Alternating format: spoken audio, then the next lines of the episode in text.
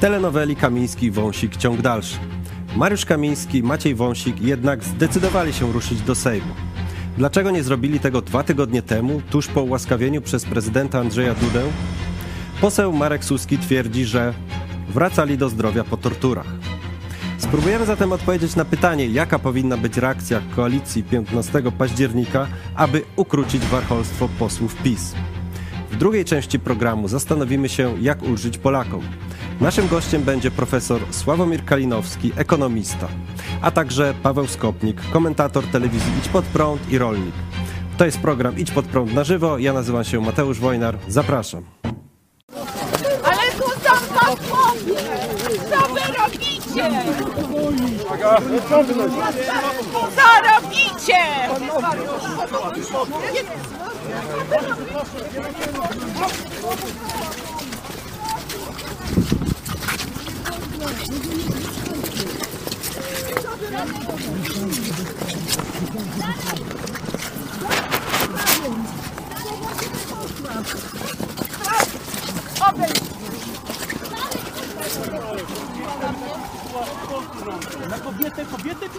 Kobiety biją. Serdecznie w programie Idź Pod Prąd na żywo. Jest środa, y, 7 lutego. Moim i Państwa gościem jest pastor Paweł Chojecki, redaktor naczelny telewizji Idź Pod Prąd. Witam Ciebie, witam Państwa bardzo serdecznie. No i cieszę się, że nasza ekipa jest już w Sejmie. Tak. I Cezary, Przedarła się. Przedarli się. Cezary Kłosowicz, redaktor naczelny telewizji Idź Pod Prąd. Witamy Cię, Czarek. Dzień dobry. No, my jakoś nie mieliśmy problemu z wejściem do Sejmu. Tak, bo z Czarkiem jest... Normalnie nas puścili. No dobrze, cieszymy się. Z Tobą jest oczywiście y, Gosia y, po drugiej stronie y, kamery. Zaczniemy od Flashu, no ale to, natomiast na początek takie moje spostrzeżenie, że to już trzeci program, gdzie komentuję wybryki panów Kamińskiego i Wąsika. Akurat na Ciebie Tak, zawsze na wypada. trafiło. Może dlatego, że sporą część życia w Warszawie spędziłeś. Możliwe, możliwe. Dobrze, zacznijmy czyli tak, od pierwszego pytania. Dlaczego panowie Kamiński i Wąsik nie weszli, czy nie próbowali wejść do Sejmu dwa tygodnie wcześniej? Prawdopodobnie zmieniła się już i narracja, i pewna, mm, że tak powiem, mentalna struktura e, najwyższych tych bandziorów e, z PiSu. E, Po pierwsze, e, koalicja 15 października takimi bardzo zdecydowanymi działaniami jeszcze w zeszłym roku, przejęcie telewizji, wygonienie tych pseudodziennikarzy i różne takie rzeczy, a potem aresztowanie bandziorów e, tego Wąsika i Kamińskiego. Myśleli wszyscy ci pisowcy, że spódnica tam no, majestatu i tak dalej wystarczy. Policja ich wygarnęła z pałacu bez zbędnych ceremonii i przywitań. E, Myślę, że dla nich to był szok, ale e, potem koalicja 15 października jak gdyby zatrzymała się. I, I tu widzę pewien błąd, bo pisowcy, Jarosław Kaczyński, mieli czas właśnie, żeby troszeczkę ochłonąć, przegrupować szyki, zrobić spotkania z wyborcami. To już znowu uwierzyli w swoje misje, chociaż wiecie, coraz mniej Polaków to towarzystwo przestępcze e, popiera, kato pato komunę. To mimo wszystko te kilkaset osób, jak przyjdzie na spotkanie Jarosław Polskę zbaw, no to im tam znowu woda sodowa do tych pustych łbów, że tak powiem, mocno napiera. E, I stąd ta e, próba dzisiaj siłowego e, wejścia, zrobienia te, tego warcholstwa, szopki, em, żeby media znowu sobie o nich e, przypomniały. To jest dla nich też wspomnienie młodości. To są takie 70-letnie typy mniej więcej, które no, pamiętają tej czasy Solidarności i oni teraz się czują na barykady, nie? Macierewicz, Tusk, obejmuje. Jedni mówią, że obejmuje, przytula Kamińskiego, inni mówią, że w mordę mu przywalił. Noż to możecie sami sobie ocenić. W każdym razie Kamiński takiej postury mikrej był bardzo e, mocno, że tak powiem, ściśnięty w tym towarzystwie. Czarek, jakie jest twoje zdanie? Dlaczego dwa tygodnie temu nie wrócili, nie przyszli? Zresztą to było zaraz po e, wyjściu z więzienia, z, z, jakby to powiedzieć, no z, z tak zwanej głodówki. Nie mogli odpocząć, jakby teraz przepychać. E, A teraz wtedy stwierdzili, że wszystko tak przygotowane, obstawione policją, że pewnie nie wyjdzie, to odłożyli sobie na następny raz.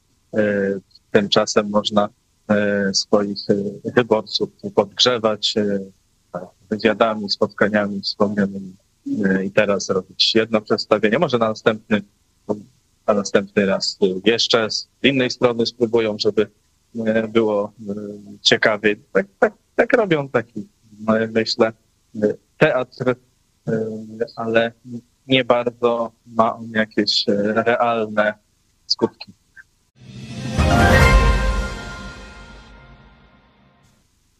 No to teraz zapytam Was, jaka powinna być reakcja koalicji 15 października, ale mam na myśli taką reakcję, powiedzmy, długoterminową, docelową, nie tam na bieżąco, co teraz z Kamińskim zrobić, żeby, żeby ukrócić to warcholstwo posłów PiS. No myślę, że powinien pójść jakiś taki bardzo jasny sygnał. E, tu wiem, że Gosia z Czarkiem rozmawiali e, z marszałkiem Hołownią. Za chwilę pokażemy tę krótką rozmowę. Mm, e, on już no, analizuje sytuację, bo to, dosta- to był normalnie zamach na państwo polskie w wykonaniu warchołów z PiSu. Był to atak na mundur. Przecież tam była i policja przepychana, i Straż Marszałkowska, która ma też podobne uprawnienia funkcjonariuszy e, publicznych i to e, e, warchoły z PiSu no, atakowali bezpardonowo. Zobaczcie, jak kłamali, jak wykorzystywali tylko dla swoich celów akcję murem za polskim mundurem. No widać, jaki u nich szacunek dla godła, dla orzełka, dla munduru funkcjonariuszy państwa polskiego. Żaden, tylko ich świński interes polityczno-chlewowy się liczy, nic więcej. Myślę, że mm, ten postulat delegalizacji PiS powinien dzisiaj nabrać naprawdę nowego znaczenia. E, to są ludzie, którzy się nie cofną przed e, działaniem na rzecz Putina, by destabilizować państwo polskie. I to już najwyższy czas, żeby to towarzystwo zagonić do jakiejś zagrody za pomocą właśnie tego instrumentu rozpoczęcia procedury delegalizacji e, tej, jak już sąd pozwolił nawet nazywać faszystowskiej, narodowo-katolicko-socjalistycznej partyjki. Czarek, coś chciałbyś dodać? Myślę, że no też e, jest prosta e, sprawa w kwestii e, tego, co ujawnią nam, czy wykażą komisje śledcze, a potem prokuratury. I będą kolejne wyroki prawdopodobnie dla panów Kamińskiego i Wąsika i dla jeszcze innych. Trzeba je będzie po prostu wykonać.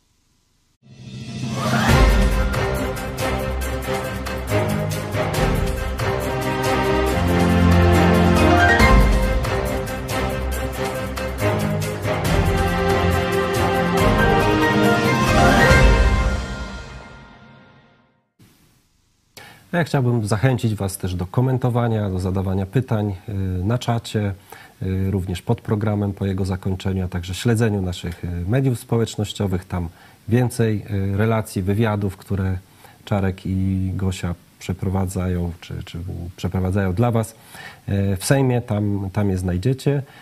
No i sonda, mamy sondę, także zachęcam do głosowania. Pytanie w sądzie brzmi, czy już czas na delegalizację PiS? Odpowiedzi tak, nie, jeszcze nie teraz. Także prosimy o Wasze głosy, później e, skomentujemy e, te wyniki, sądy i Wasze, Wasze opinie na ten temat. E, Czarek, pytanie do Ciebie. Co się działo pod Sejmem, w Sejmie, pod Sejmem dzisiaj? No przyszli rano panowie Kamiński, Wąsik wraz z obstawą polityków PiS najpierw przy bramkach e, próbowali wchodzić, Straż Marszałkowska nie chciała ich e, puścić na teren Sejmu. Zatem no, tam doszło do tych przepychanek, które widzimy na nagraniach. Jarosław Kaczyński stwierdził w ogóle, że to wina dziennikarzy, to nabierali. To oni przez nich tak wynika, jak, jak wygląda, jak jakieś siłowe wejście, a jak powiedział E, później e, Jarosław e, Kaczyński, żebym dobrze zacytował, powiedział awantury dzięki postawie Straży Marszałkowskiej i wybaczcie panowie, dziennikarzy. Myśmy tutaj dziennikarzy nie chcieli. Także... Na pewno, już to wierzę. E, Może E, pos... Potem jakoś panu Wąsikowi się tam udało e, przejść e, jakoś e, i do głównych drzwi wejścia do e, budynku Sejmu. Te drzwi zostały po prostu zamknięte, także wejść ani nikt inny tymi drzwiami. Tam były dyskusje ze Strażą Marszałkowską, Jarosław Kaczyński tam, tam też dyskutował. Ci, ci mówili, że no mają polecenia od marszałka. Jarosław Kaczyński mówi, ktoś taki, to tak łamie prawo, nie jest żadnym marszałkiem, jest kryminalistą. E, No ale te namowy e, nie dały. e, Straciliśmy na chwilę Podsumowując ten, tę chucpę no, tych warchołów, można powiedzieć, że to jest pozytywny znak, że, oni, że oni już nic nie mogą. w Zobaczcie. którym mowa o poleceniu od marszałka Hołowni, aby posłów nie wpuszczać i to będzie użyte do rozliczeń, bo ten rząd nie będzie trwał wiecznie. E, Potem jeszcze stwierdził, że w Polsce toczy się zamach stanu, odchodzi się od systemu demokratycznego, a idzie ku zwykłej dyktaturze. E, Jakby ktoś myślał, że no, jak się wygrało wybory, to ciężko mówić o zamachu stanu, jeśli w ogóle jakoś e, to Jarosław Kaczyński stwierdza, my te wybory wygraliśmy.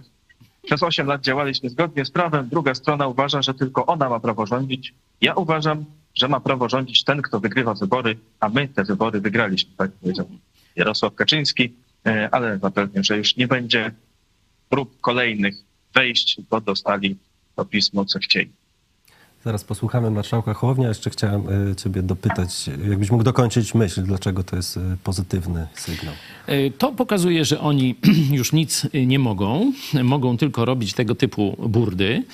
To pokazuje, myślę, że wszystkim rozsądnym ludziom, jak bardzo Jarosław Kaczyński kwalifikuje się już do tworek, kompletnie odklejony, oderwany od rzeczywistości, m, nazywa marszałka Sejmu przestępcą, podczas gdy się brata właśnie z ludźmi skazanymi za najgorsze przestępstwa przeciwko ustrojowi państwa, czyli użycie struktur siłowych państwa do zwalczania opozycji demokratycznej. Nie? To jest zbrodnia najgorsza w państwach demokratycznych. Mm, To pamiętacie afera Watergate i różne takie, to się wy, wy, wywracały całe no, z- tu prezydentury w wyniku tego typu działań. U nas mm, na razie jeszcze nikt nawet nie siedzi, zobaczcie, za mm, aferę Pegasusa. Dlatego ja mówię, że takie działania komisji, że tam za parę miesięcy, może lat, e, to jest wszystko e, nie na to, co się tu wydarzyło. Tu mieliśmy do czynienia z zamachem stanu, tu mieliśmy z, z, do czynienia z zamachem, znaczy z próbą wprowadzenia porządków putinowskich w Polsce e, i ci ludzie powinni w trybie takiej małej Norymbergi zostać rozliczeni. Ja to postuluję już od wielu, wielu miesięcy, że tu zwykłe komisje, zwykła działalność prokuratorska nie wystarczą. Tu powinna być komisja na wzór Norymbergi. Nazywam to małą e, Norymbergą dla zbrodniarzy e, z tej katolicko-narodowo-socjalistycznej partii PiS. To posłuchajmy może, co, y, jak odpowiedział marszałek Hołownia na pytanie, które, które zadałeś, Czarek.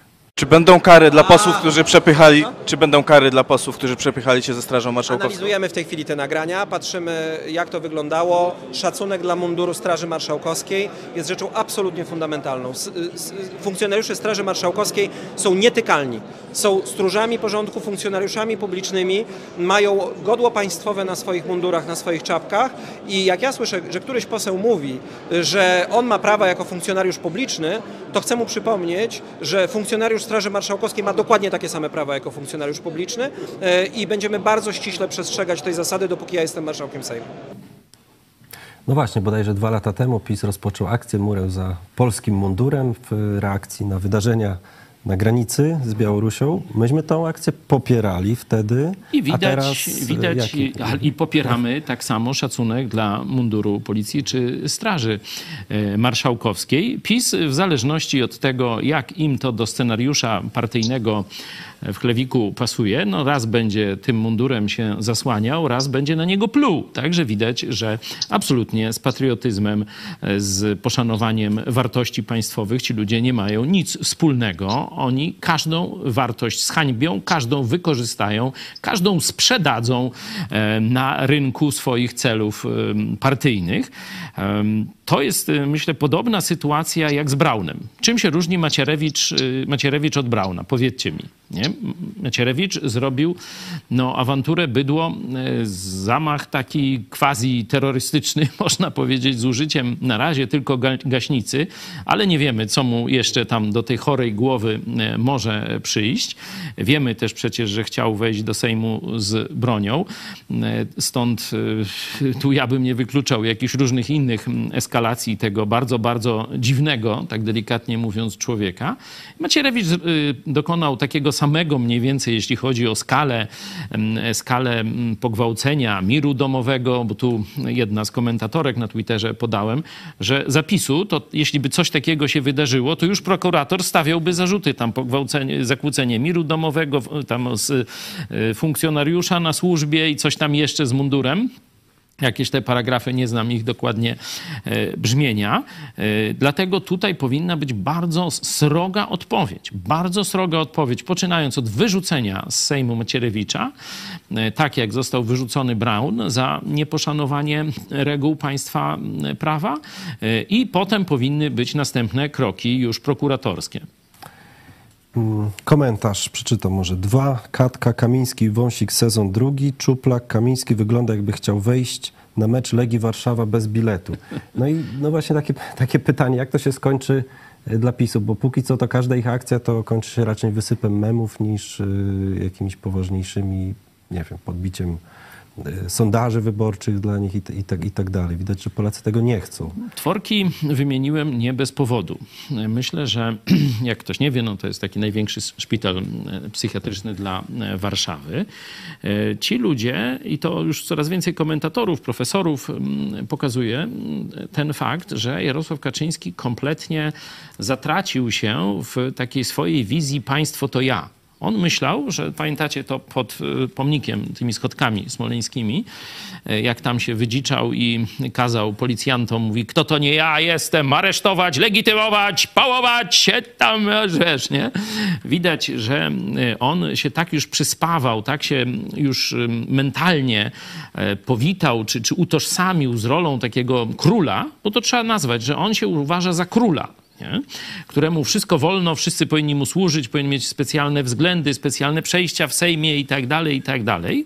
E, część głupich e, takich klakierów pisowskich buduje w nim tę chorobę psychiczną, bo to trzeba nazwać chorobą psychiczną to, co jest.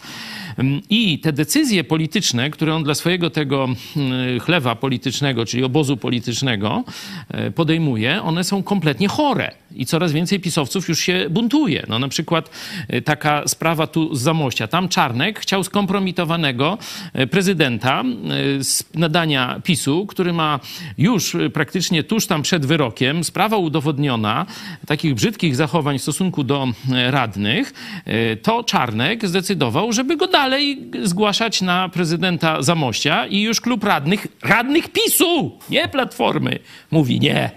Na to naszej zgody już nie będzie. Czyli zobaczcie, ludzie w Zamościu, działacze PiSu już mówią dość tej durnej huncie katokomunistycznej, katopatokomunistycznej e, PiSu.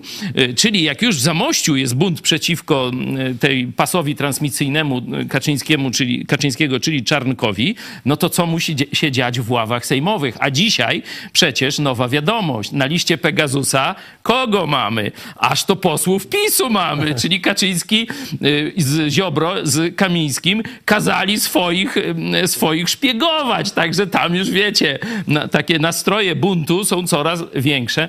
E, tak a propos, e, były minister Ardanowski, częsty gość naszych programów, też był na Pegasusie, czyli jak my z nim rozmawiamy, też byliśmy na Pegasusie. Zobaczcie. No właśnie a propos ministra Ardanowskiego, no już dwa tygodnie temu skomentował, że no jakby słaby pomysł, żeby Kamiński i Wąsik startowali do Europarlamentu i że czas... Yy jakby zakończyć e, tą, tą sprawę i wyciszyć. Także no jedyny, no, znaczy nie jedyny, ale jedyny taki głos głośny. Jedyny który, odważny, odważny tak który, powiedzieć. Który właśnie, ale Powiedział, że król jest nagi albo głupi. No i dostał Pegasusem. No. Czarek, y, albo może, może zobaczmy w takim razie e, fragment z konferencji prasowej marszałka Hołowni, czego Polacy oczekują od Sejmu w tej chwili. Polacy czekają dzisiaj naprawdę na zupełnie inne obrazki z Sejmu. Czekają na ustawy, na rozwiązania, na realizację nas wszystkich wyborczych obietnic, a nie na to, żeby działy się tutaj takie sceny, jakie widzieliśmy przed chwilą. To był akt politycznego chuligaństwa, politycznego wandalizmu i takie rzeczy na terenie Sejmu Rzeczpospolitej nie powinny mieć miejsca. Natomiast z naszej strony na pewno będą tylko działania deeskalacyjne, a nie jakakolwiek eskalacja. E, Czarek, pytanie do ciebie. Jak słyszysz wypowiedzi y, marszałka Hołowni, też, też masz z nim kontakt, mm, czy jest zdecydowany, żeby właśnie bronić Sejmu przed, y, przed tym warcholstwem, który, jest, y, który PiS stara się wprowadzić? No tak jak zawsze podkreśla i no, działaniami swoimi chyba też mm, udowadnia, że e, co skutecznie e, tu broni przed tym, żeby w- Sejmie się e, jakieś takie ekscesy nie działy. No, pod budynkiem Sejmu no, widzieliśmy, co się wydarzyło, no ale to e, no, nie zostało, e, nie został ten bajzer wpuszczony do środka, no i się szybko rozszedł. Także myślę, że te działania są skuteczne i konsekwentnie takie będą. Tak to wygląda. Chyba, że coś PiS wymyśli nieprzewidzianego. E, Na razie no, Prawo i Sprawiedliwość też nie, e, no, nie zaskakuje specjalnie, a nawet e, powiedział, że zachowuje się dużo łagodniej niż zapowiada, czy niż by się powinno zachowywać, gdyby faktycznie był zamach stanu i tego typu rzeczy, które twierdzą. No, zobaczcie na tym tle w czasy prezydenta Dudy z Mastalerkiem i małżonką. W tej kolejności e, wymieniam. E, Pojechał leczyć e, i uzdrawiać Straż Pożarną w Kenii. I tam się bardzo mocno udziela. A Jarosław mówi, że tu zamach stanu. No a to niby głowa państwa. Także widzicie, jaka to chucpa, jaka, jaka taka ustawka tylko pod, podgrzanie tej już nielicznej części elektoratu, która jeszcze wierzy tym oszustom politycznym. No może celowo wyjechał, bo wiedział, co się szykuje i nie chciał... No, ale widać, że, że, że wiesz, woli tam, że tak powiem, podziwiać zwierzęta na sawannie, niż zajmować się Polską. Niektórzy mówili, py- pytali, na jak długo wyjechał z pewną nadzieją w głosie. Tak, tak, w tym żarcie o... A dobra, o Księżycu i Rosjanach. E, Czarek, ale czy Sejm rozpoczął pracę e, normalnie? Trwa, trwa posiedzenie? Tak, tak, tak. Normalnie rozpoczął pracę, normalnie było, e, było e, czytanie e, najpierw rządowego projektu ustawy o tam zmianach w pomocy obywatelom Ukrainy z przedłużeniem tym sposobem na pobyt uchodźcom nie, i różnych e, form e, pomocy. E, Zresztą wynika z e, tego przedłużenia przez Unię Europejską. E, No było głosowanie e, przed e, prawie godziną, żeby dalsze prace będą w, w Komisji e, Finansów nad tą ustawą, także pewnie e, wkrótce będzie e, przyjęta. No i są następne, następne e, punkty e, wedle harmonogramu. E, Dziś jeszcze e, ma być e, omawiany obywatelski projekt ustawy o rencie wdowiej. Ma być informacja Rady Ministrów o stanie bezpieczeństwa drogowego, informacja ministra infrastruktury w skutkach ustawy prawo wodne, a w następnych dniach kolejne obywatelskie, obywatelskie projekty, w tym ten osławiony o zaostrzeniu kar za krytykę czy Za krytykę Wyśmiewanie, kościoła e, katolickiego. kościoła katolickiego, e, czy dogmatów. kościołów i tym e, podobnych, to będzie w piątek.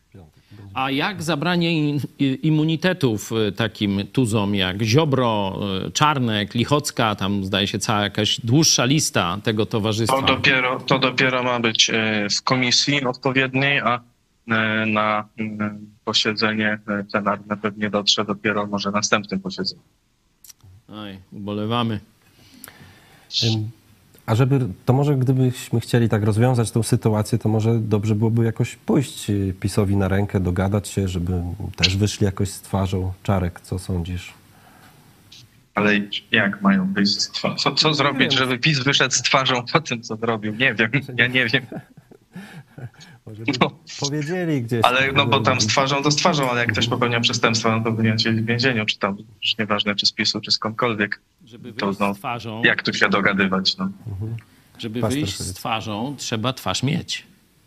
A jak oni wychodzą, to cały czas wiecie z czymś.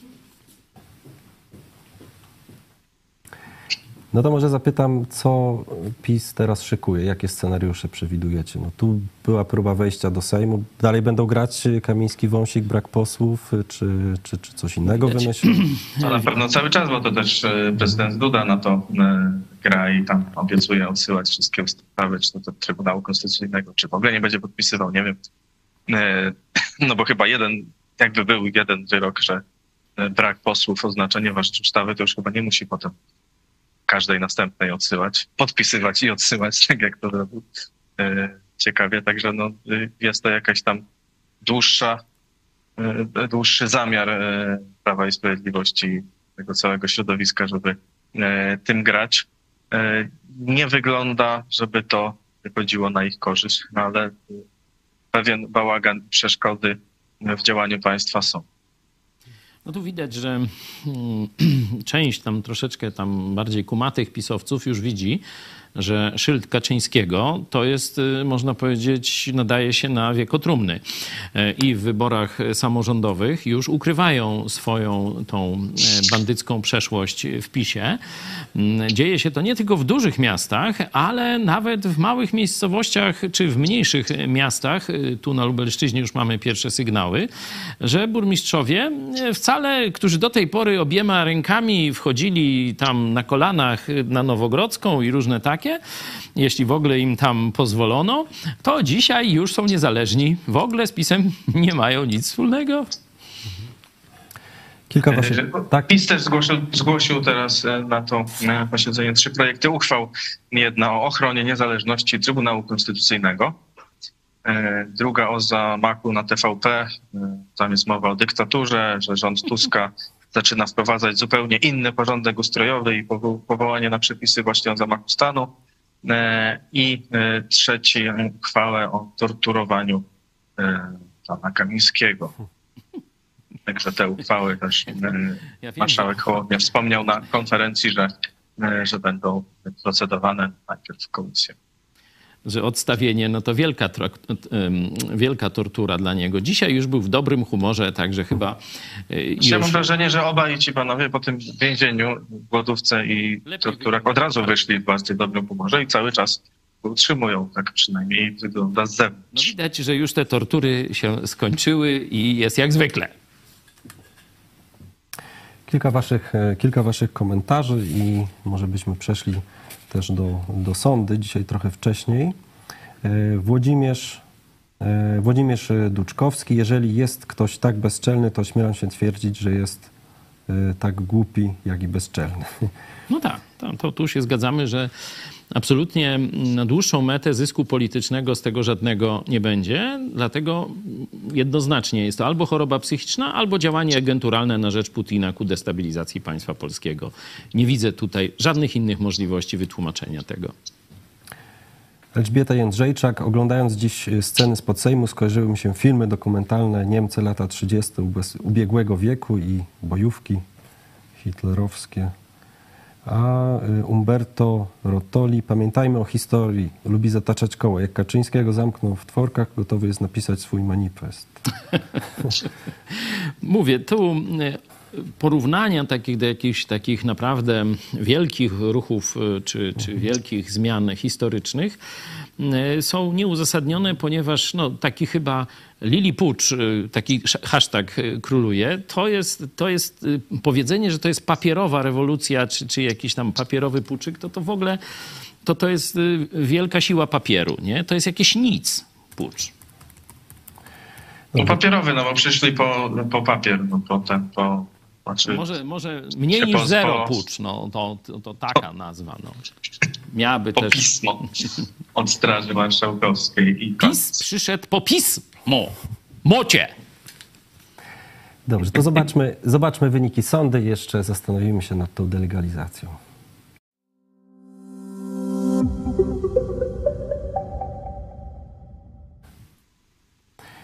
Czy czas na delegalizację PiSu? Tak, 87%, Zobaczcie, nie wow. 6, jeszcze nie teraz 7. No powiem szczerze, to- nie obstawiałem takiego. Ja, ja też nie spodziewałem się aż takiego wyniku. Myślałem, że to będzie gdzieś między 60 a 70%, także zaskoczyliście mnie. Oczywiście na samym początku też wyraziłem swo, swoją opinię. To już jest najwyższy czas na delegalizację tej niszczącej, nieszanującej wyniku wyborów, nieszanujących ustroju państwa i konstytucji, rozkradającej e, państwo, niszczącej prawdopodobnie też na rzecz obcej agentury siły politycznej.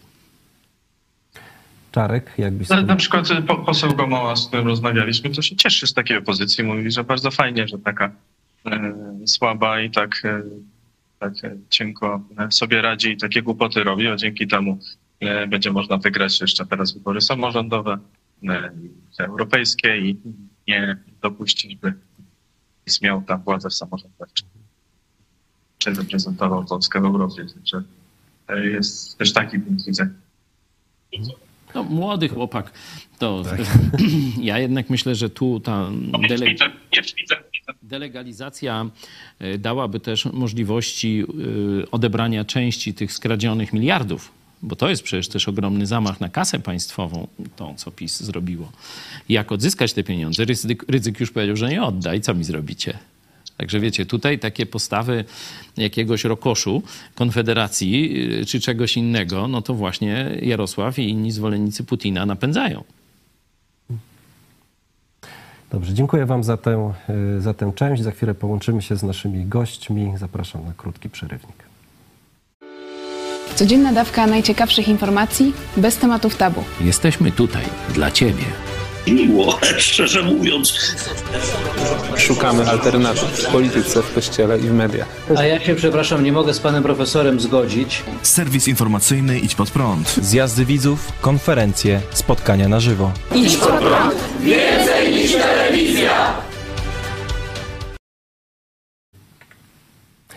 Dzień dobry, witamy po krótkiej przerwie. Jest z nami y, znakomity gość, profesor Sławomir Kalinowski, Instytut Rozwoju Rolnictwa, Wsi i Rolnictwa Polskiej Akademii Nauk. Y, Dzień dobry panu. Dzień dobry panom, dzień dobry państwu. Witam również bardzo serdecznie. Y, I jest również z nami na łączach y, Paweł Skopnik, y, komentator telewizji Idź Pod Prąd, y, ale również rolnik i właśnie mieszkaniec wsi. Y, Witamy cię Pawle. Mamy trudności z połączeniem, także za chwilę, za chwilę e, usłyszymy Pawła. E, No ja chciałem tylko przypomnieć, już pan profesor występował e, u nas w telewizji, że jest pan autorem wielu publikacji. Koncentruje się pan właśnie wraz z zespołem na badaniu polskiej wsi, poziomu, poziomu życia ludności wiejskiej. Mm, Jest pan również inicjatorem, uczestnikiem szeregu projektów badawczych właśnie autorem wielu publikacji naukowych, między innymi takie jak Poziom życia ludności wiejskiej o niepewnych dochodach, e, czy też e, Moja sytuacja w e, okresie koronawirusa. I chciałbym Pana zapytać, no jaki jest obraz polskiej wsi, obszarów wiejskich współcześnie, współcześnie w Polsce? Mhm. Ja myślę, że najważniejsze jest takie zwrócenie uwagi, że obszary wiejskie i rolnictwo to nie są e, słowa tożsame. E, W wielu pojęciach, w wielu takich e, rozmowach zwykle, jak ktoś mi się pyta o obszary wiejskie, w domyśle e, ma rolnictwo, a to nic bardziej e, mylnego. Oczywiście rolnictwo e, siłą rzeczy jest e, powiązane z, e, ze wsią, czy z obszarami wiejskimi, ale to tylko około 10% osób pracujących e, to jest osoby pracujące w rolnictwie. E, Więcej osób na wsi pracuje e, w usługach e, czy w innej działalności niż właśnie w rolnictwie. I to jest chyba takie najważniejsze na początek wyjaśnienie. Jaki jest obraz obszarów wiejskich? No to jest bardzo trudne pytanie, bo to byśmy musieli rozmawiać kilka godzin i pewnie byśmy e, skończyli wstęp dopiero do, do tego obrazu. Bo w zależności gdzie się spojrzy, bo jeśli popatrzymy na obszary wiejskie położone wokół dużych miast, my o nich mówimy obszary zgentryfikowane, czyli takie upodabniające się do, do miast, e, przybierające cechy miejskie, e, zachowujące się czy realizujące potrzeby no niemalże takie jak w miastach. No ale z drugiej strony mamy wieś oddaloną od dużych miast, od aglomeracji. Wieś taką, która e, pozbawiona jest możliwości realizacji usług. Pomijam, znaczy nawet nie pomijam, ale czy to kulturalnych, czy to zdrowotnych, czy to e, związanych z edukacją. No i to, i to jest wieś całkiem inna niż e, ta położona wokół dużych miast. A jeszcze mamy szereg innych możliwości e, czy typów e, wsi i w każdej z nich ta sytuacja jest oczywiście inna, bo jeśli to będzie wieś typowo rolnicza, to te problemy wiemy, jakie w ostatnim czasie się pojawiły, między innymi związane z koniecznością wprowadzania Europejskiego Zielonego Ładu. A jeśli to mamy wieś położoną oddaloną, czy niezwiązaną bezpośrednio z rolnictwem, e, no to oczywiście te problemy będą znacznie inne. Tak, w skrócie oczywiście. Paweł, czy słyszymy się? Tak, tak, witam, witam serdecznie, mam chwilowy problem. E, witamy Ciebie. No to powiedz, Paweł, na jakiej wsi Ty mieszkasz? Z dala od, dalej, od, od dużego miasta, bliżej, rolniczej, mniej, bardziej? No ja mieszkam tu na Podlasiu, te tereny Zielonych Kurpi. Jeżeli ktoś wie, co to Kurpie, jest to teren typowo rolniczy, jest to zagłębie mleczarstwa. Jeżeli chodzi o teren całej Polski, e, do najbliższego miasta powiatowego mam tam, no może niedaleko, bo około 18 kilometrów, ale takie miasta otaczające nas większe, do około 50 kilometrów są to takie 60-70 tysięczne, więc e, myślę, że jest to teren taki typowo wiejski. Mhm. E, to chciałem zapytać, panie profesorze, czego właśnie najbardziej brakuje y, Polakom mieszkającym właśnie na obszarach wiejskich, poza dużymi miastami. Jak prowadzi Pan badania, czy, czy rozmawia? Mm -hmm. znaczy tu badania e, prowadzimy w Instytucie Rozwoju Wsi i Rolnictwa Polskiej Akademii Nauk dosyć szerokie, pod różnym zakresem, między innymi monitoring rozwoju obszarów wiejskich. Takie badania e, pod kierunkiem profesor Moniki Stanny realizował, jakie potrzeby są konieczne do realizacji. No właśnie, tutaj chyba na pierwszy plan w takich wsi oddalonej od dużych miast no to możliwości połączenia. Bo tak jak w przypadku młodych osób, tak jak e, chociażby jak pan Paweł, e, młody rolnik, e, jak zakładam rolnik, mo, takie możliwości połączenia dojazdu do dużego miasta są no, właściwie bezproblemowe ale w przypadku już osób starszych czy, czy młodszych, dojazd do szkół, dojazd do innych yy, yy, miejsc, w którym realizowane są usługi, chociażby zdrowotne, no już jest utrudniony. Pod różnym kątem, tak zwane, ja tutaj mówię, tak zwane PKS-y bardzo często nie dojeżdżają. Często osoby starsze korzystają, czy mogą korzystać z transportu wraz z dowózką dzieci do szkół, ale to jest bardzo często jedyny problem, jedyny jedyna możliwość. Co więcej, e, nie wiem, czy pan Paweł to zauważa w swojej miejscowości, ale pewnie tak, to ucieczka młodych ludzi do miast. Ucieczka, czyli też pozbawienie takiego kapitału ludzkiego, tych osób, które w największym stopniu coś chcą robić, e, poprawiać tę te, te wieś, te, te miejscowości, w których mieszkają. No to ta ucieczka młodych osób wiąże się ze starzeniem społeczeństwa. Czyli widzimy tutaj jest taki samo napędzające się e, koło upadku wsi. I to e, akurat w przypadku e, okolic pana Pawła, czyli to, to może być i czy podkarpackie, czy podlaskie, czy, czy generalnie, jak popatrzymy nawet na warmińsko-mazurskie, to, to jest bardzo poważny problem dla no, dla wsi, głównie tych wsi oddalonych, że młodzi ludzie uciekają. Uciekają i nie chcą czy prowadzić działalności jakiejkolwiek, już nie mówię nawet o rolniczej, bo wolą swoje miejsce znaleźć w mieście.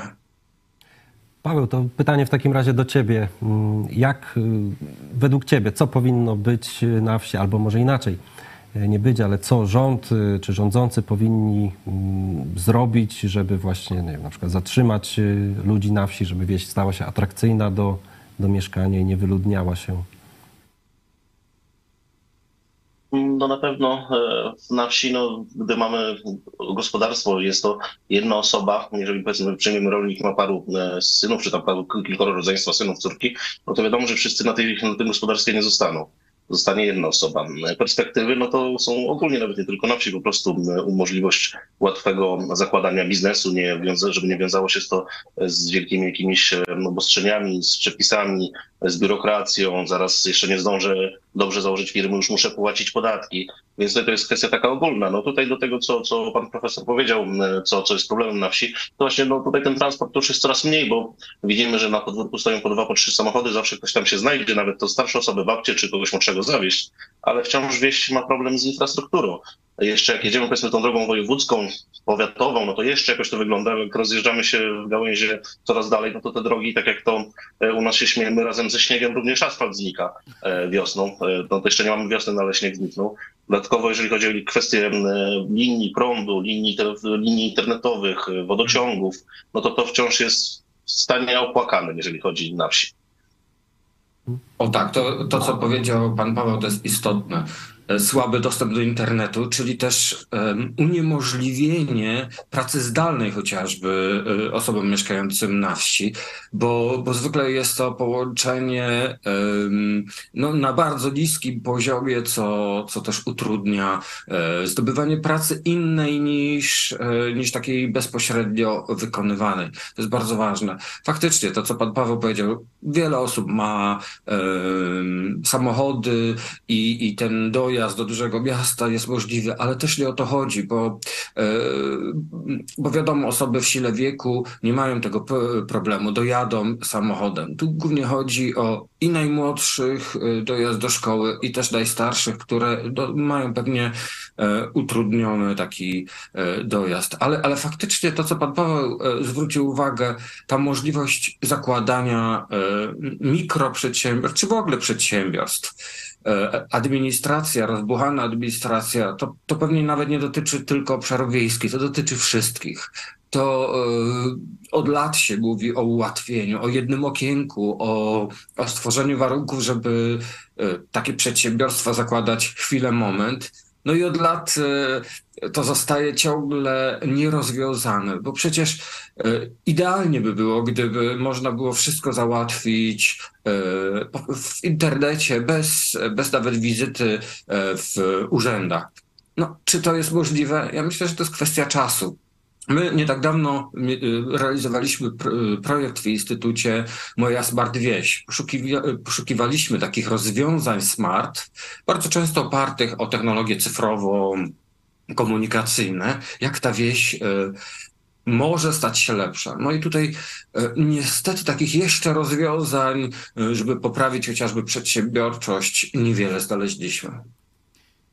Tak, jeśli mogę ten wątek urzędniczy jeszcze pociągnąć, bo dla mieszkańca miasta no wyprawa do urzędu, no to jest tam czy pieszo, czy MPK-iem powiedzmy 20 minut i gdzieś tam, czy pół godziny w Warszawie, no tak. może troszkę więcej, ale mówię o skali Lublina, e, gdzieś do tego urzędu się dotrze, no i pani mówi, czy pan, no to proszę przyjść jutro albo za trzy dni i tak pięć czy ileś razy, nie? No to dla mieszkańca wsi to nie dość, że jest to wykluczenie komunikacyjne, że to jest już całodzienna niekiedy albo na pół dnia wyprawa, to jeszcze odrywa go od roboty, nie? Gdzie, gdzie rzeczywiście no, tam no, nie można niekiedy pewnych rzeczy przesunąć, bo są zwierzęta, bo są prace polowe. Także tu niezrozumienie, myślę, no, administracji publicznej jest duże. Stąd pytanie do pana profesora, czy ta nowa koalicja 15 października no, w jakiś sposób daje nadzieję, czy widzi pan jakieś y, symptomy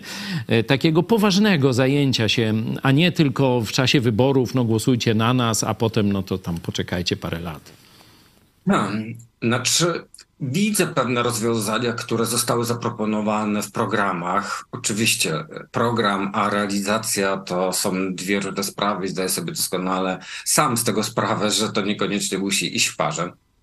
Oczywiście o, mm, oczywiście może tak się wydarzyć, chociażby kwota wolna od podatku, chociażby pewne elementy związane chociażby y, z rozliczaniem y, podatku zdrowotnego i tak dalej, i tak dalej, mogły być y, zrealizowane i już ułatwiłyby, y, ułatwiłyby życie mieszkańcom, przedsiębiorcom i tak dalej. Ale ja myślę, że tutaj ciągle nie mamy rozwiązanego właśnie tego problemu, żeby załatwić sprawy administracyjne związane z tworzeniem przedsiębiorczości w prosty sposób, za pomocą e, jednej e, decyzji i najlepiej jeszcze wysłanej internetowo.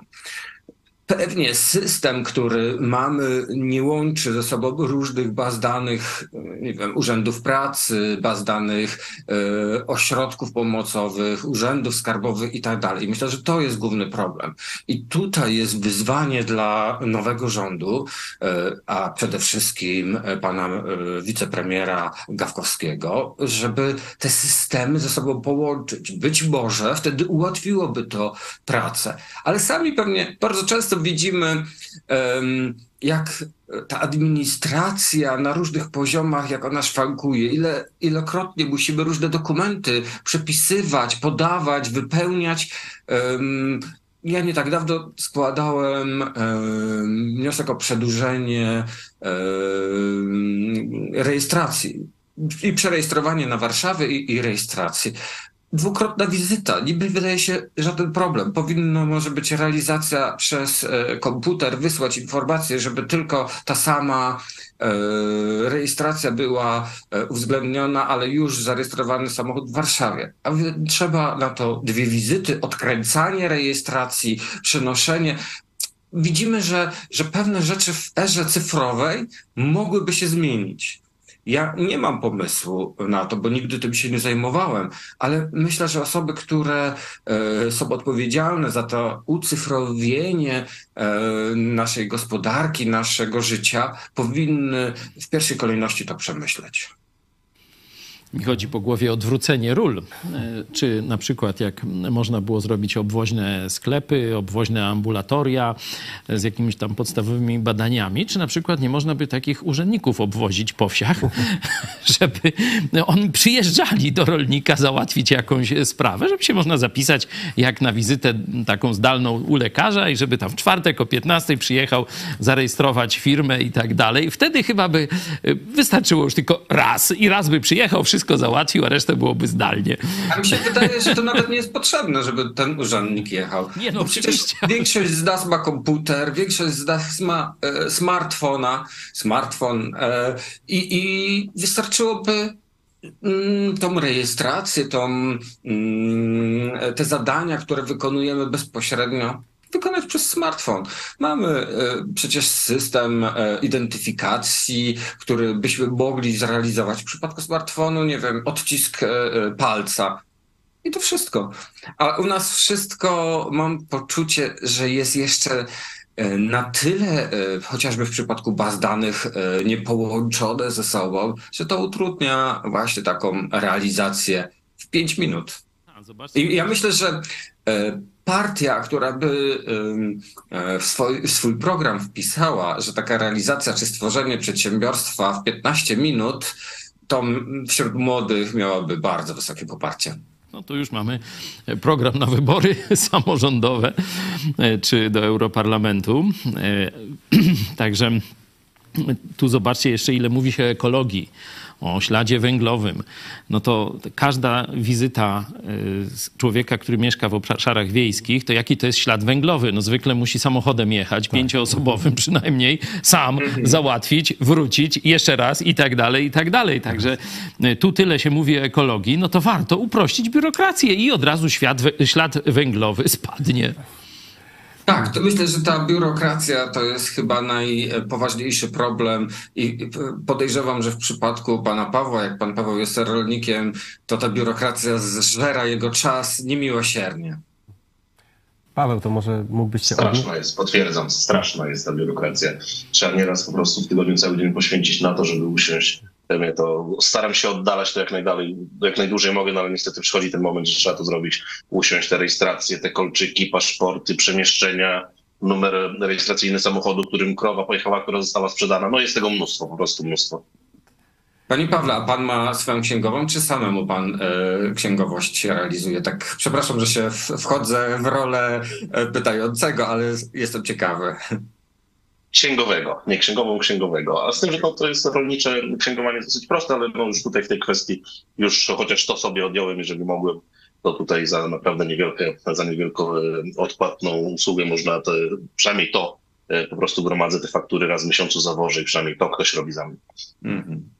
Jeszcze też aspekt taki psychologiczny warto wziąć pod uwagę. Zwykle no, człowiek, który pracuje na wsi, w rolnictwie, no, ma awersję do w, w, takich rzeczy jak pisanie numeru samochodu krowy, która gdzieś tam przejechała z punktu A do B. Że to są ludzie pracujący, ludzie kochający swoje zwierzęta, przyrodę i tak dalej, a nie, nie kochający papierów. No ci z Warszawy, urzędnicy, oni kochają z kolei papiery, no to... papiery bo w tym żyją i chcą chcą tą miłością zarazić polską wieś, to, to się nie uda. Ale ja powiem panom, że w przypadku prac naukowych czy pracowników naukowych, my wielokrotnie też zamiast pisać artykuły, to musimy pisać, że pisaliśmy jakieś artykuły, sprawozdania, e, oceny i tak dalej. E, to też powoduje e, ten nadmiar e, administracji, że okazuje się, że on jest wszędzie, nie tylko e, w usługach, nie tylko w rolnictwie, ale również e, w nauce. Chciałbym przeczytać dwa komentarze y, naszych widzów, akurat z zagranicy, takie porównanie wsi. Y, pierwszy komentarz Igor Kurysz. W Szwajcarii podatek dochodowy jest niższy dla osób mieszkających na wsi. Y, czy takie rozwiązanie byłoby atrakcyjne, żeby właśnie trochę no, sprawić, żeby te tereny wiejskie z powrotem się zaludniły albo nie wyludniały? No, no, teraz jest pytanie, e, jaki chcemy osiągnąć cel? Czy chcemy, żeby te osoby pozostawały e, na obszarach wiejskich, czy jednak chcemy e, zwiększać liczbę mieszkańców w miastach, czy, czy też mamy inny cel? No oczywiście tutaj cele mm, nigdy jakby w polityce rolnej Polski nie zostały, czy nawet w politykach lokalnych, one nigdy nie zostały sformułowane. Oczywiście, pewnie dla części osób, jeśli płaciłyby niższy podatek, to, to pozostałyby na wsi. Ale teraz pytanie, czy one tam by się odnalazły, odnalazłyby swoje miejsce pracy, czy zasiliłyby grono osób korzystających z pomocy? No tu jest pytanie, co, co dzięki temu byśmy mogli e, osiągnąć. Jeśli te osoby by pozostały na wsi i jednocześnie tworzyły swoje mikroprzedsiębiorstwa, swoją działalność gospodarczą, no to cel pewnie byłby zrealizowany na plus. Ale jeśli nie, nie każdy przecież z nas jest skłonny do tworzenia swojego małego przedsiębiorstwa. Przyznam, że sam mimo że jestem ekonomistą, e, nie jestem przekonany, czy, czy byłbym dobrym e, szefem małego przedsiębiorstwa. No, no myślę, że tutaj dla osób, które wiem, kochają wieś albo marzą o tym, żeby się przeprowadzić, a widząc, że tak powiem, że łatwiej jest w mieście, to jeżeli łatwiej byłoby na wsi, to być może, być może to spowodowałoby, bo ja też, e, ja mam znowu z kolei rodzinę w województwie opolskim, no i też widzę, że jest dużo gospodarstw opuszczonych, e, zawalonych. No szkoda, szkoda patrzeć, że, że to po prostu tak, e, tak wygląda. Ale ale proszę też jeszcze pamiętać, że, że pozostawanie na wsi osób, które pracują w mieście, wcale nie musi być korzystne, bo to wiąże się z dodatkowymi kosztami, chociażby transportu tych osób e, do miasta, do miejsca pracy. Więc to jest bardzo skomplikowany e, problem i proces. Jeśli te osoby by zostały na wsi i tam prowadziły swoją działalność, to oczywiście te koszty e, nie rosną, a, a wręcz przeciwnie ale w przypadku, gdy one prowadzą swoje życie na różnych poziomach w mieście, no to te koszty już rosną. Tak, także temat jest skomplikowany. Paweł, y, ciebie jeszcze chciałem zapytać, ty w, poprzednich, w poprzednim programie zwróciłeś uwagę na e, skomplikowane prawo budowlane, a może wymagające zbyt wielu E, zbyt wielu wiem, warunków, pozwoleń. Jakbyś mógł opisać to i powiedzieć, co, tak, co, co by poprawiło tę sytuację i do czego jest to potrzebne rolnikom czy mieszkającym na wsi? Znaczy to akurat kwestia podejrzewam, że nie tylko rolników, to każdy, kto chciałby wybudować swój dom na swojej działce za swoje pieniądze, no to się dowiedział, ile trzeba jeszcze czasu poświęcić, żeby całe województwo od urzędów powiatowych, wojewódzkich przejeździć, pozbieranie wszelkiego rodzaju papierków, ochrony środowiska, e, pozwolenia na budowę, przyłączenie do prądu itd., tak itd. Tak Więc te wszelkie kwestie budowlane to te, które każdy prywatny człowiek ma fizyczny, to my również rolnicy mamy. No i to niejednokrotnie wydłuża czas, czas zanim możemy wykonać taką inwestycję. No jest to mniej więcej około roku czasu jeżdżenia, załatwiania swoich papierów. No, a czy, czy tak naprawdę, no to niejednokrotnie my mówiliśmy no, o tych przepisach budowlanych, no, jeżeli ktoś za swoje pieniądze na swojej działce chce coś budować, no to ja bym zrobił tylko jedno ustrzenie, żeby o tyle się odsunął od granicy swojej działki, jakiej wysokości chce stawiać budynek, że w przypadku jak mu się zawali, żeby się nie wywaliło na poza jego działkę. No i tyle. Panie profesorze, jak, jak pan się odniósł Ja, ja uważam, że ten pomysł jest świetny, że my nadmiernie próbujemy wszystkich e, chronić dookoła, tworząc jakieś dodatkowe przepisy, ale faktycznie e, to, co pan Paweł mówi, tak, buduję budynek. Jeśli mi się zawali, to to jest mój problem oczywiście. No, w jakimś tam sensie, bo, bo pewnie później musi e, w przypadku jakiegoś nieszczęśliwego wypadku, no to tutaj wchodzi e, w grę pogotowie, straż i tak dalej. Ale ja myślę, że, że tutaj w takim przypadku należałoby wyłącznie deklarować e, wykonanie czy tego budynku, czy, czy jakiejś budowli zgodnie e, z rzemiosłem odpowiednim. No i, i, i to by być może by wystarczyło. Ja nie jestem specjalistą od tego, ale, ale jako taka osoba, która ceni sobie wolność i, yy, i jest bardzo niechętna do, yy, do wszelkiej administracji, to, to myślę, że takie rozwiązanie mogłoby w przypadku prostych budynków oczywiście się no, no, no być optymalne. No ale też jeszcze dodam, bo e, właśnie niejednokrotnie słyszymy, że ktoś musi sprawdzić, czy to się nie zawali. Więc wiecie, czy ja myślicie, że zainwestowałbym ileś set tysięcy złotych, e, wprowadził tam swoje stado, które będzie tam e, miało mieszkać, znaczy miało, będzie tam przebywało, ryzykując tam, że zaoszczędzę 15 zł czy 20 na jednym grucie, że to się zawali. Nie, ja dam jeszcze dodatkowo 5 dodatkowych, mimo tego planu, który jest, to ja jeszcze dołożę, żeby to się nie zawaliło, bo nie po to to buduję, żeby ryzykować, żeby tam samemu życie stracić, czy żeby tam cały swój dobytek e, zmarnować. No właśnie i to, co pan Paweł mówi, to jest niezwykle mądre i niezwykle ważne. No przecież państwo nas czasami traktuje troszeczkę jak takie dzieci, które trzeba za rękę prowadzić, e, takie dzieci, które trzeba powiedzieć nie, e, nie przebiegaj przez jezdnię, bo cię samochód potrąci, czy nie skacz z balkonu, bo coś ci się stanie. I państwo nas traktuje tak w wielu przypadkach.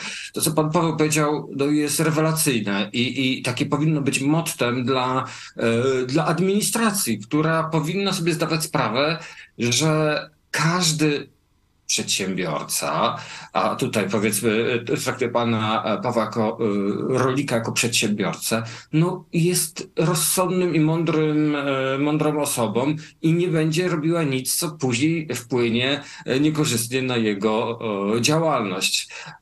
No i to jest dla mnie to, co pan Paweł powiedział, bardzo e, pokrzepiające i tak, tak powinni myśleć, myślę również e, rządzący i administracja.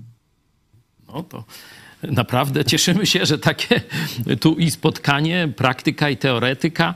No, oby to teraz dotarło do naszych rządzących. Mamy tutaj taką listę kilkudziesięciu postulatów. Myślę, że już na początku przyszłego tygodnia wyślemy. E, szlifujemy właśnie też te tematy wiejskie. E, dziękujemy też za konsultację e, tego na tym programie, ale mówiłeś jeszcze o jakimś drugim głosie z zagranicy, jeśli chodzi o sytuację tak, drugi, drugi głos z zagranicy jest e, z UK, Zjednoczone Królestwo. Mieszkam w małym mieście w, z Wielkiej Brytanii e, i tam też mam problem z zasięgiem telefonu. Ba, nawet internet jest tylko od jednego dostawcy. Także jak widać nie jest to też taki pro, problem ty, typowo polski.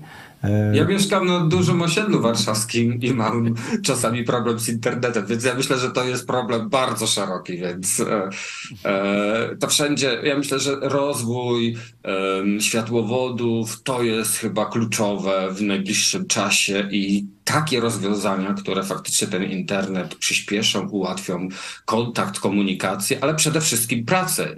Czyli to będzie e, pozytywnie dla gospodarki.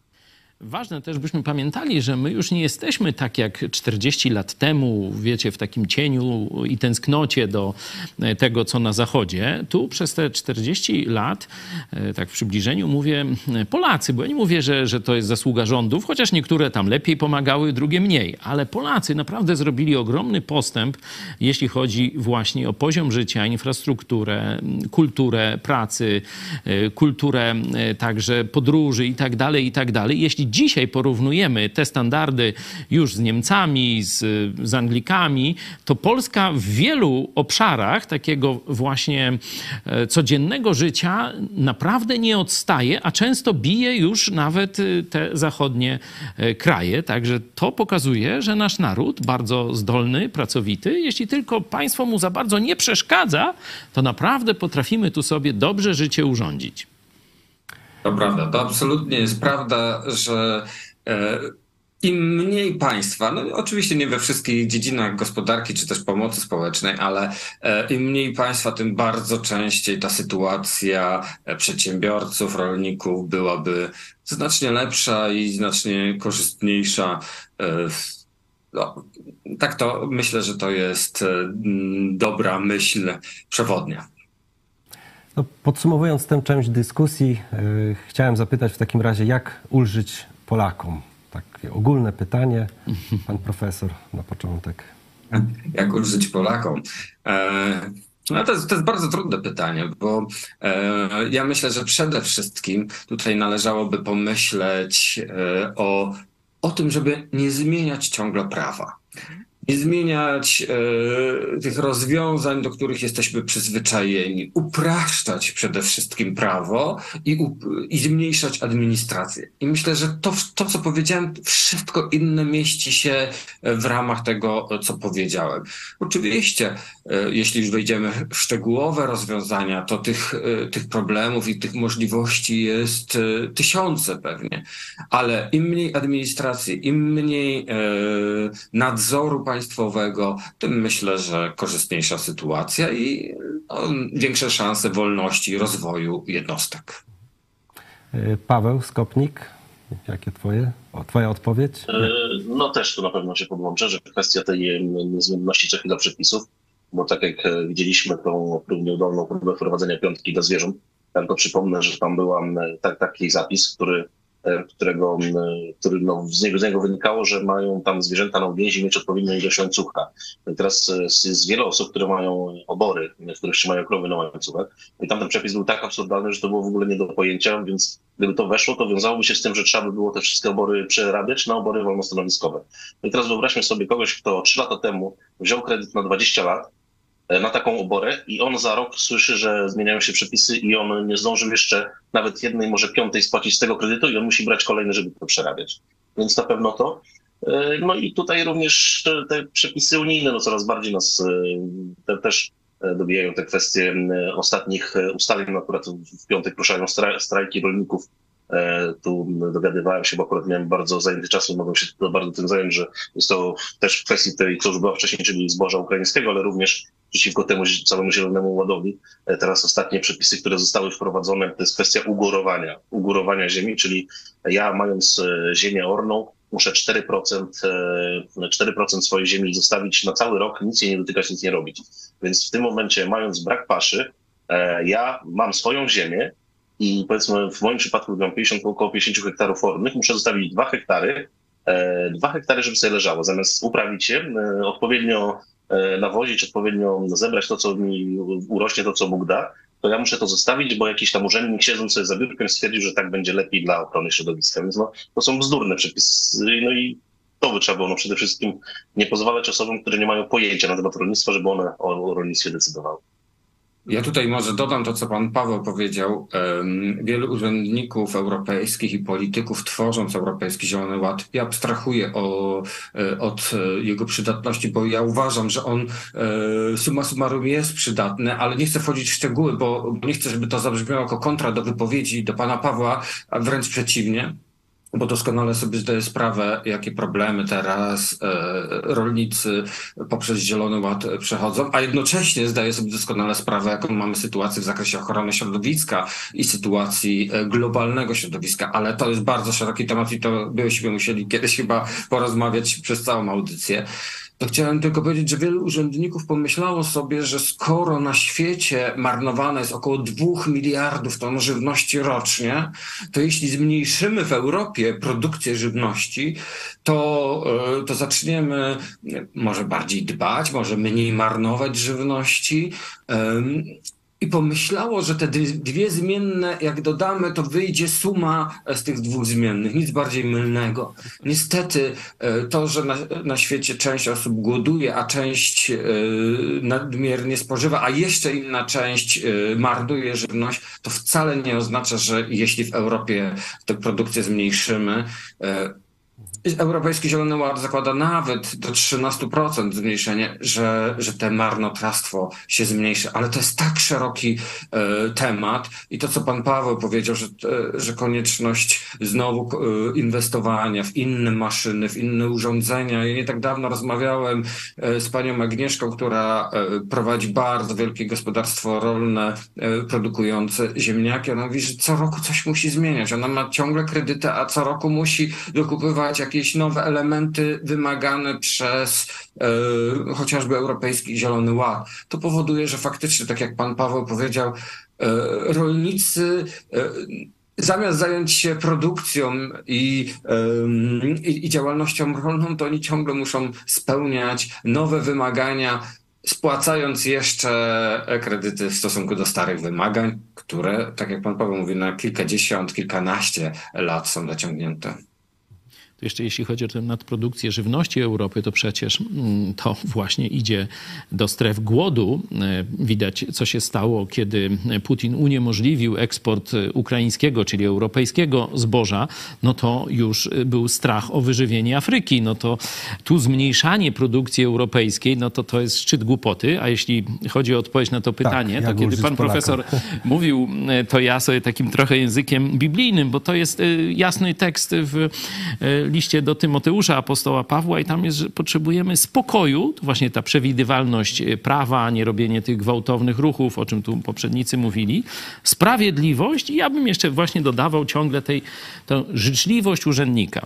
Parę razy miałem z różnymi urzędnikami ostatnio e, do czynienia e, i wszyscy to byli życzliwi ludzie. To z, z, dużą lekkością szedłem do urzędu i wychodziłem radosny, nawet już tam, że musiałem, e, wiecie, coś tam przykrego zrobić, w sensie jakąś niedogodność, to właśnie ten sposób obsługi, kontakt z drugim człowiekiem, życzliwy kontakt, dawał mi no, poczucie e, takiej mimo wszystko lekkości, a nie jakiegoś wnerwienia, jakiejś smutku czy żalu. Także to możemy zmienić, zobaczcie, bez deklaracji ustawowej. Mm-hmm. Zgadza się. Bardzo, bardzo dziękuję za e, tę interesującą e, dyskusję. Był z nami profesor Sławomir Kalinowski z Instytutu Rozwoju Wsi i Rolnictwa Polskiej Akademii Nauk. Dziękujemy. Dziękujemy bardzo serdecznie. E, I Paweł Skopnik, komentator telewizji Idź Pod Prąd i rolnik, mieszkaniec wsi. Dziękujemy Ci, Paweł. Dziękujemy. Dzięki również bardzo i pozdrawiam. Cześć. Bardzo inspirujące to spotkanie, jak tak powiem trochę po staremu, chłopa z profesorem. To tylko w telewizji Idź Pod Prąd. Dziękujemy bardzo. Dziękuję. A ja przejdę do, e, do ogłoszeń. E, pierwsze ogłoszenie. Przygotowaliśmy dla Was kursy, dwa kursy. E, kursy biblijne, porozmawiaj z Jezusem, to jest pierwszy z nich. I odkryj, kim jest Jezus. Zgłoszenie w linku na czacie i w opisie w opisie programu, także zachęcamy. Już się chyba sporo osób zgłosiło. No tak, jesteśmy zdziwieni, jak wielu z Was, także nasi widzowie, którzy już od dłuższego czasu nas oglądają, jak gdyby tak czekali, że my coś wyjdziemy w Waszą stronę, coś Wam zaproponujemy. No to, to proponujemy. No i cieszę się bardzo z Waszego odzewu i zapraszam jeszcze niezdecydowanych. Przypominam mi też o aplikacji. Czytam Biblię do pobrania za darmo w sklepach y, z aplikacjami. Y, no i zachęcamy do przekazania 1,5% podatku na fundację Twój Ruch. Szczegóły widzicie na grafice, jest podany numer KRS, także wystarczy wpisać i zasilicie konto młodzieży, która też działa w telewizji i robi własne projekty. Także zachęcamy do tego. O godzinie 18 o godzinie 18 dogrywka Którędy do nieba, autorytet Kościoła wyparował. Taki tytuł. Tak, no znowu profesor Polak mm, udzielił wywiadu i komentuje e, aktualną sytuację. To jest, y, przypominam, były ksiądz, tam rektor seminarium, zdaje się, czy wykładowca na pewno seminarium katolickiego. E, Dzisiaj mm, profesor Świecki e, bardzo celnie diagnozuje sytuację no, swoich kolegów po fachu niedawnych, e, hierarchów Kościoła katolickiego i ich jakąś taką e, kompletną bezrefleksyjność, że oni e, żadnych wniosków nie wyciągają z tego, co się dzieje. To jest, to, to PiS i kler katolicki mają dokładnie, to zaczęliśmy, wiecie, od tworek tutaj dla marszałka, króla, nadnaczelnika, wodzu prowadź, zbawcy i tak dalej. A zobaczcie, że kler katolicki zblatowany z pisowską wierchuszką dokładnie taką samą ślepotę, już nawet nie duchową, bo to tam nie jest żadne odkrycie, że hierarchia katolicka jest niewierząca, duchowo ślepa, ale na takie normalne zjawiska społeczne. Seminaria im się wyludniają, a oni dalej nic nie robią. To jest rzeczywiście fenomen. O tym o 18. 18 już dzisiaj. Y, W lutym mieliśmy dziew- 195 wpłat. Y, Jeżeli podoba Wam się to, co robimy, te programy i gości, których zapraszamy, to zachęcamy Was do wsparcia. Metod jest wiele na stronie www.itspodprat wsparcie. y, Możecie je znaleźć. Zwykły przelew, Blik, PayPal. Można też zostać patronem. Również wsparcie na supercza, y, superczatem i też za, za niedługo uruchomimy też inną formę wsparcia, ale o tym, y, o tym powiemy później.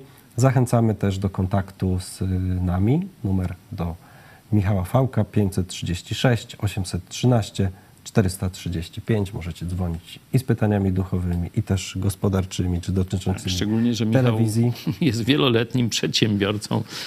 Także no, już trochę zmarszczek się, się mu się, że tak powiem, pojawiło, trochę z włosów ubyło, ale jeszcze się dobrze trzyma. Ale doświadczenia przybyło i- Biznes prowadzi Tak, no. dalej. Budowlanka.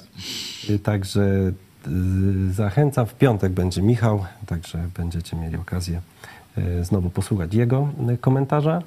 Y, No i cóż, na sam koniec chciałem zapowiedzieć gratkę. Jutro będzie kolejny vlog Euniki Korneli, także jak oglądaliście vlogi świąteczne. Ja widziałem surówkę, naprawdę. surówkę. A my mamy, super. mamy zapowiedź, także zaraz ją na sam koniec, y, za, za, za, zaraz ją puścimy, także nie rozłączajcie się po naszym pożegnaniu.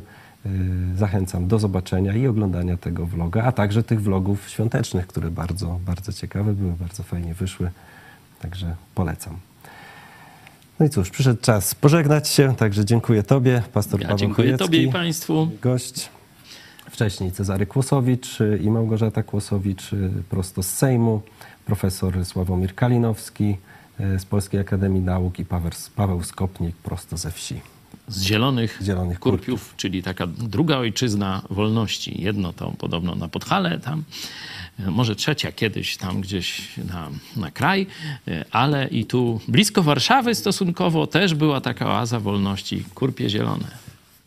Do zobaczenia.